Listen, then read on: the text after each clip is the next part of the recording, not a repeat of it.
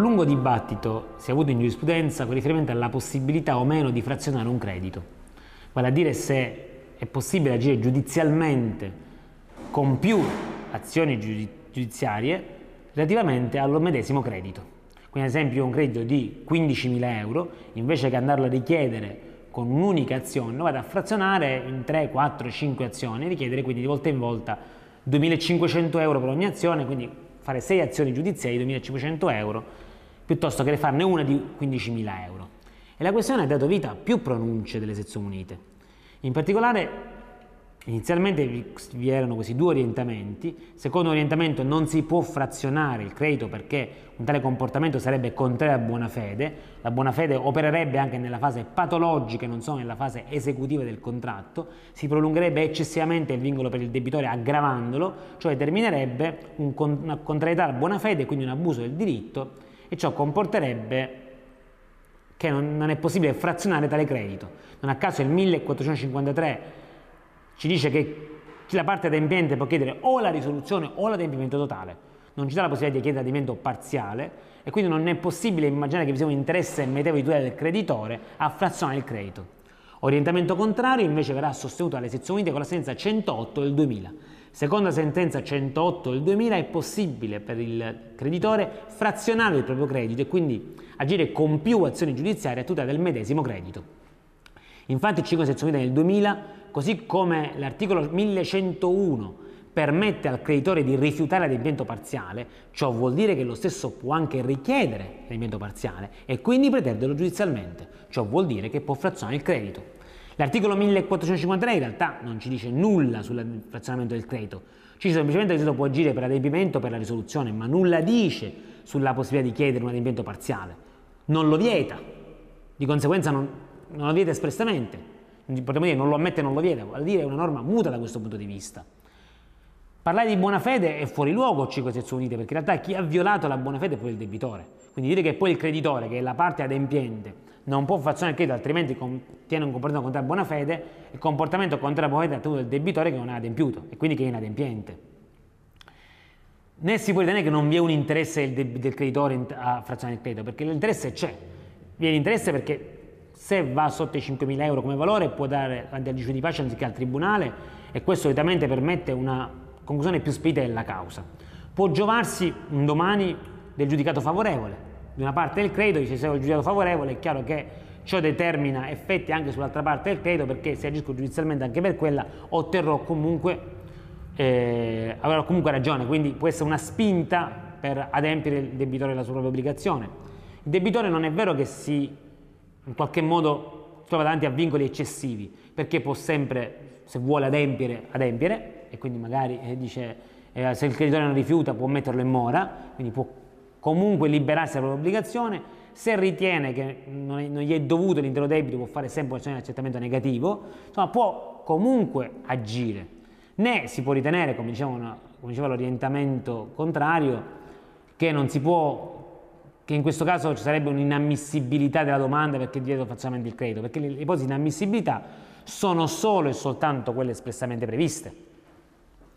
Inoltre, aggiunge il, questo orientamento del 2000, il nostro ordinamento conosce ipotesi in cui il soggetto fraziona domanda. Pensiamo all'ipotesi di ottenere una condanna generica sull'andebeatur riservando successivamente per il quantum, o ancora la possibilità riconosciuta in giurisprudenza di agire per risarcimento del maggior danno in maniera separata rispetto alla richiesta del, degli interessi del capitale.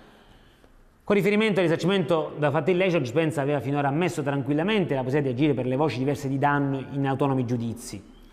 Ciò vuol dire, le sezioni del 2000, che è tranquillamente possibile frazionare il credito e una parte della dottrina è assolutamente favorevole perché ci dice non c'è una norma che lo vieta, di conseguenza non compresa non c'è una norma che lo vieta, quel comportamento vuol dire che è lecito.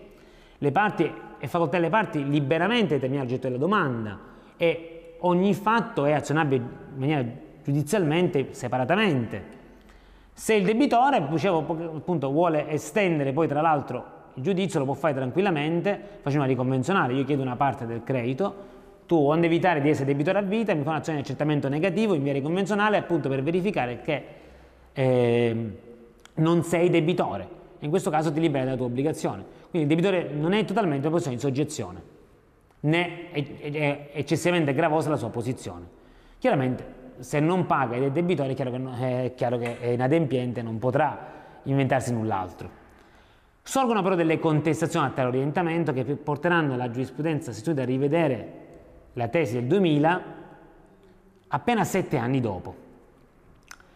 Secondo infatti l'orientamento dottrinale che va a contestare l'elezione del 2000, il diritto soggettivo non è frazionabile, se c'è un diritto oggettivo che non è possibile frazionarlo, come non si possono frazionare i diritti reali, non si possono frazionare neanche i diritti di credito. Non tutto ciò che non è espressamente vietato è consentito.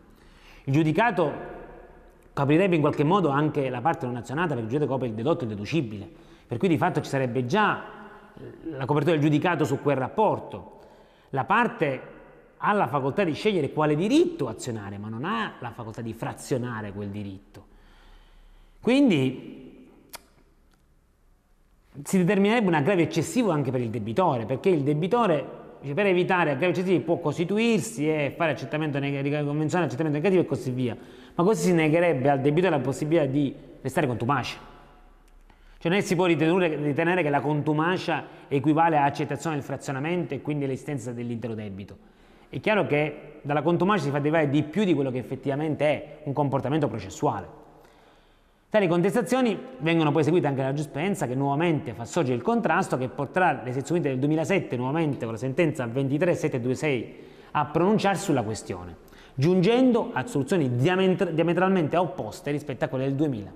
In particolare le sezioni unite valorizzeranno il principio di buona fede e di solidarietà dell'articolo 2 della Costituzione, nonché l'articolo 111 come riformato dalla, nel 2001 dalla legge del 2001, che valorizzerà il giusto processo, dove un giusto processo è un processo rapido, è un processo non frutto di abusi, dove un giusto processo è un processo la cui questione di fatto si risolve con un unico processo. Quindi le studenti ci diranno non è possibile per il creditore frazionare il proprio credito, perché il diritto non è mai illimitato.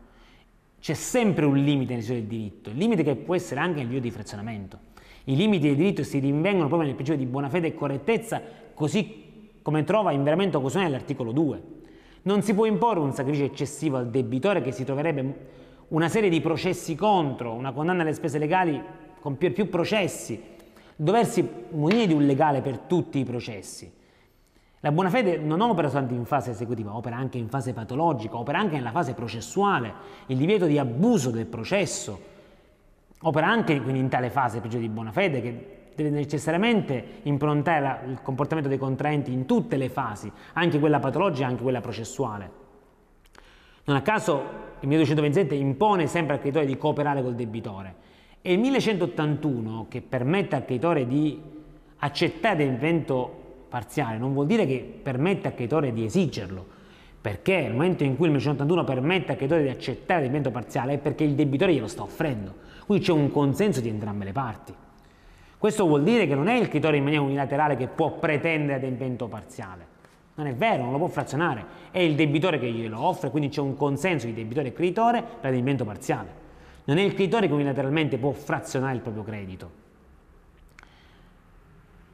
Se quindi, 5 sezioni unite, il, creditore si comporta in maniera abusiva, se viola la buona fede, per quanto anche in fase patologica, in fase processuale, costituisce in questi casi il rimedio processuale non può che essere il rimedio dell'improcedibilità, vale a dire la domanda prospettata successivamente alla prima, che chiaramente è stata per esempio accolta perché il credito esisteva, effettivamente il debitore era debitore di quella somma, la successiva azione, avendo oggetto l'ulteriore parte frazionata del credito, sarà sanzionata per abuso del processo con l'improcedibilità, cioè una pronuncia in rito e il giudice non entra neanche nel metodo della questione, vale a dire è come se si creasse in via pretore un nuovo modo di estinzione del, del, dell'obbligazione, perché quel credito di fatto esisterà ancora, ma non sarà più azionabile giudizialmente. Per cui si comprende bene come il debitore se non ha pagato finora, il giudice non lo, può, non lo condanna, anzi al contrario, rigetta la domanda, è chiaro che il debitore probabilmente non pagherà più. E quindi di fatto il creditore perde quel credito. È come dire che una domanda scorretta, una domanda abusiva, diviene improcedibile, come se si desse al giudice il potere di sindacare la meritevolezza della domanda giudiziale. E diciamo che se questo suona un po' strano e ci sembra quasi, ci fa un po' storcere il naso, in realtà se pensiamo all'articolo 96 del codice di procedura civile, che è un rimedio volto proprio a sindacare quella condanna alla spesa aggravate e quindi alla responsabilità aggravata con le spese processuali particolarmente elevate, in realtà dice non fa altro che sindacare la meritevolezza e la bontà della domanda. Tre volte hai agito con, con malafede o colpa grave. Quindi è chiaro che sempre più propende in giurisprudenza una tesi che vuole assicurarsi che le parti anche in fase processuale si comportano correttamente, l'articolo 93 è l'emblema di ciò. Se così non è, sorgono in via pretoria sanzioni, sanzioni anche pesanti, come l'improcedibilità in questo caso. In realtà non tutta la giurisprudenza successiva ha ritenuto che la sanzione dell'improcedibilità sia quella corretta, perché in realtà le sanzioni di rito come l'improcedibilità e l'inammissibilità sono appunto quelle previste dalla legge. Altri parlano di altri strumenti come la riunione, se i giudizi pendono dinanzi al suo giudice ed è possibile allo stesso grado, altrimenti la condanna alle spese, eventualmente anche aggravata, va a dire riconoscere senza il diritto, condannare l'altra parte a pagare quello che deve pagare, condannando però la parte che formalmente ha ragione alle spese per responsabilità aggravata, perché si è comportata in maniera abusiva. Sono rimedi che però non hanno trovato fondamento in giurisprudenza. La giurisprudenza maggioritaria infatti continua a sostenere che la domanda frazionata risulta essere improcedibile. Chiaramente dobbiamo chiederci, cioè è chiaro che la giurisprudenza ci dice, attenzione, per frazionamento il credito intende che io oggi ho un credito certo liquido esigibile, lo vado a frazionare con la richiesta e con più richieste. Ma se io oggi per esempio ho un credito e domani ne maturo un altro, oggi posso agire per la parte che ho oggi, non è che devo aspettare di maturare l'intero credito per poter agire, è chiaro che io posso agire per la parte che che maturo oggi e per il suo intero. Se ho un rapporto di esecuzione frazionata e periodica, è chiaro che non devo aspettare che il rapporto si esaurisca per poter agire per le somme che mi spettano. In questo caso agirò per la parte di diritto in, interamente per quella parte oggi, domani se sorge un altro credito potrò agire per l'altra parte. Così come ci dice la giurisprudenza, se io ho la possibilità per una parte di credito di agire col decreto ingiuntivo perché il credito è certo liquido esigibile e fondato su prova scritta, mentre un'altra parte ho bisogno di provarlo con una prova per testi, è chiaro che potrò in questo caso agire separatamente per l'intero credito una parte con ingiuntivo e una parte con l'atto di citazione, perché è chiaro che in questo caso c'è alla, alla base un interesse di tutela, permette al creditore di esperire quegli strumenti processuali che gli permettono, anche se in parte, una, mh, mm, la possibilità di ottenere più rapidamente il proprio credito. Non si può penalizzare il creditore che ha delle facoltà e che devono essere concesse. È chiaro che si deve vedere di volta in volta. Cioè sarà giudice a dover sindacare e verificare se quel frazionamento in qualche modo corrisponde a un interesse, come in questo caso, perché ci sono strumenti processuali differenti che mi permettono di ottenere uno in maniera più rapida una parte del mio e l'altro no. Quindi c'è sempre un problema di metevolezza di interesse da tutelare, non è un, un divieto di frazionamento, potremmo dire, assoluto e c'è sempre da verificare, non esiste un interesse del creditore a frazionare in via generale il credito, ma può, in relazione al caso credito, tale interesse emergere. Se questo è l'orientamento della giurisprudenza, che ormai è dominante con una tale sanzione così grave come l'improcedibilità, la giurisprudenza si è posto un ulteriore problema risolto alle sezioni unite nel 2017 con la sentenza 4090. Se non è possibile frazionare un credito, ci si chiede se sia possibile frazionare più, rapport, più crediti che derivano da un unico rapporto. Se da un unico rapporto, pensiamo al rapporto di lavoro, derivano più crediti, devo necessariamente agire in un unico giudizio per tutti i crediti o invece posso separare i vari crediti? La giurisprudenza finora si è sempre pronunciata sulla impossibilità di frazionare un unico credito, nulla ha detto sulla possibilità di o sulla necessità di agire in un unico giudizio per più crediti che derivano da un unico rapporto. Anzi, le studie ci dicono a livello processuale sembra che non vi sia la necessità di agire con un unico giudizio, anzi sembra che sia normale dividere le domande. Articoli 31, 30, 104 in materia di domande accessorie, connessione o di più domande nei confronti dell'essa parte parla appunto di più domande proposte, domande connesse, domande accessorie. Appunto il codice ci detta delle regole con riferimento a questa ipotesi. Questo vuol dire che è possibile proporre tali domande in maniera separata.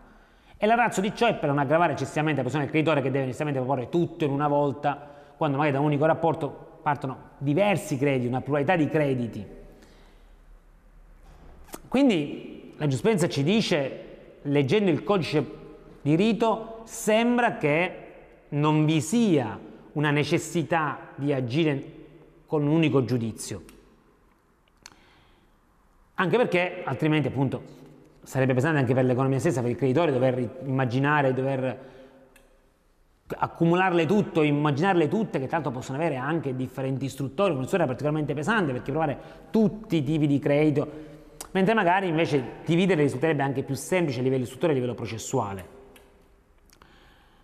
Quindi, in qualche modo, per incentivare gli scambi, per favorire la circolazione del denaro e anche la possibilità di ottenere rapidamente quello che ti spetta, il codice di procedura civile ha previsto la possibilità di suddividere questi crediti che devono un unico rapporto. Però, ci dice la 5 sezioni unite, dobbiamo distinguere. Vale a dire qual è il motivo per cui l'esatore ha previsto la possibilità di dividere. Appunto, evitare processi troppo pesanti, evitare di appesantire eccessivamente il creditore, ma se a livello processuale l'onere probatorio è lo stesso, se l'istruttoria da effettuare è la stessa, se non c'è, diciamo, se non si pone necessità di dividere questi processi, non c'è un vero interesse alla base, in realtà comunque separare tali processi configura un abuso. Vale a dire, cinque sezioni unite, che se la regola è quella di poter agire diversamente, ciò è fatto per un motivo, c'è una razza alla base non appesantire, non rendere troppo lungo il soddisfacimento dei crediti e così via. Ma se un interesse in concreto per la base non c'è, perché comunque l'istruttoria è identica per tutti, anzi al contrario se li divido c'è il rischio di conflitti di giudicati o di duplicazione di attività istruttoria. In questi casi, 5 sezioni unite, andare a duplicare i giudizi risulterebbe un abuso del processo in concreto perché andrei comunque contro quella che è la razza del legislatore che ha previsto la disciplina della connessione di cause, le riunioni e così via, le domande accessorie e così via. Allora ci sezioni unite, nel momento in cui il giudice o associazione di parte o d'ufficio rileverà questa duplicazione di giudizi, dovrà dare un termine alla parte perché la stessa chiarisca qual è l'interesse che ha in concreto la duplicazione. Se tale interesse c'è e risulta essere meritevole di tutela, nulla questo, il giudizio andrà avanti senza problemi con un esame del metodo della questione. Se invece tale interesse non c'è e in in concreto quindi si configura un abuso del processo perché vi è una duplicazione istruttoria, perché non c'era il rischio di conflitto di giudicati, perché non c'è un effettivo interesse alla base da parte del creditore, in tali casi la domanda frazionata verrà sanzionata con la improcedibilità con tutte le conseguenze che ne derivano.